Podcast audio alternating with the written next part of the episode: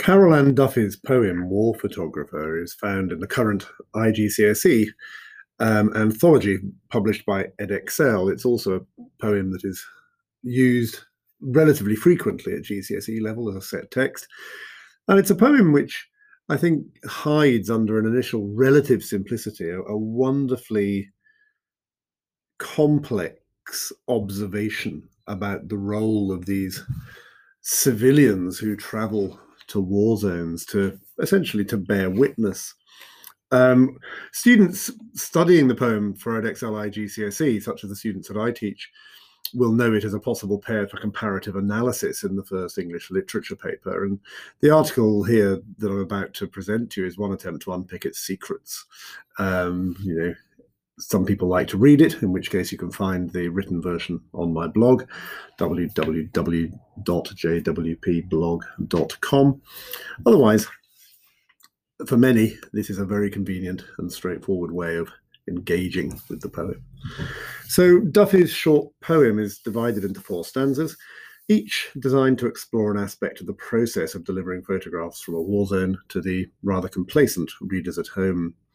She uses the setting of the darkroom to allow consideration of the role of photographer and to highlight the contrasts between the two worlds in which he operates.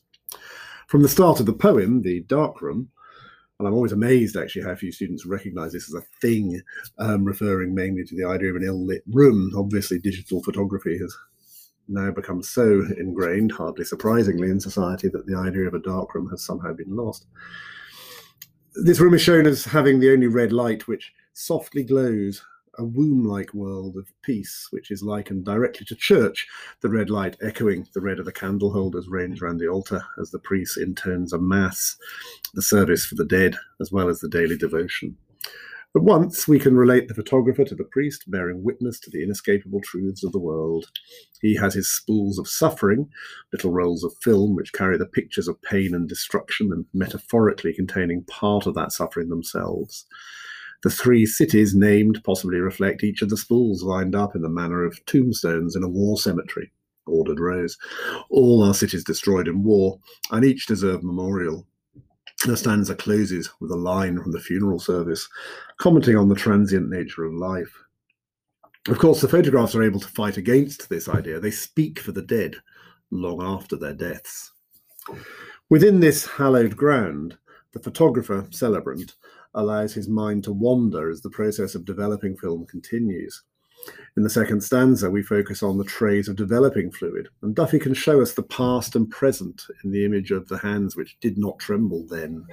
Despite the importance of the job, highlighted by the short sentence which opens the stanza, all businesslike and unemotional, the photographer is suffering himself with what we readers can recognize as PTSD. He considers his home, rural England, as far removed from war as it is possible to be, and his mind begins to picture all he has seen. The long sentence which closes the stanza reflects the way in which his mind moves from the rational focus on his job to a more emotional and uncontrolled response. The vivid imagery of running children in a nightmare heat clearly recalls the photograph of a naked child running to avoid a napalm attack in Vietnam possibly the first war photograph to achieve iconic status as an artwork, as well as a record of cruelty. The nightmare heat refers as much to the reappearance of the image in his mind, as well as the unimaginable horror of the actual attack.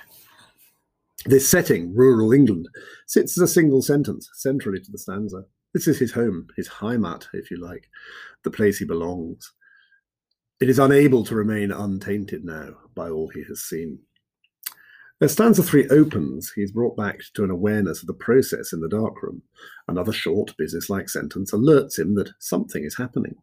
In the process, the image is beginning to emerge onto the photo paper like a half-formed ghost, suggesting the subject of the picture is long dead.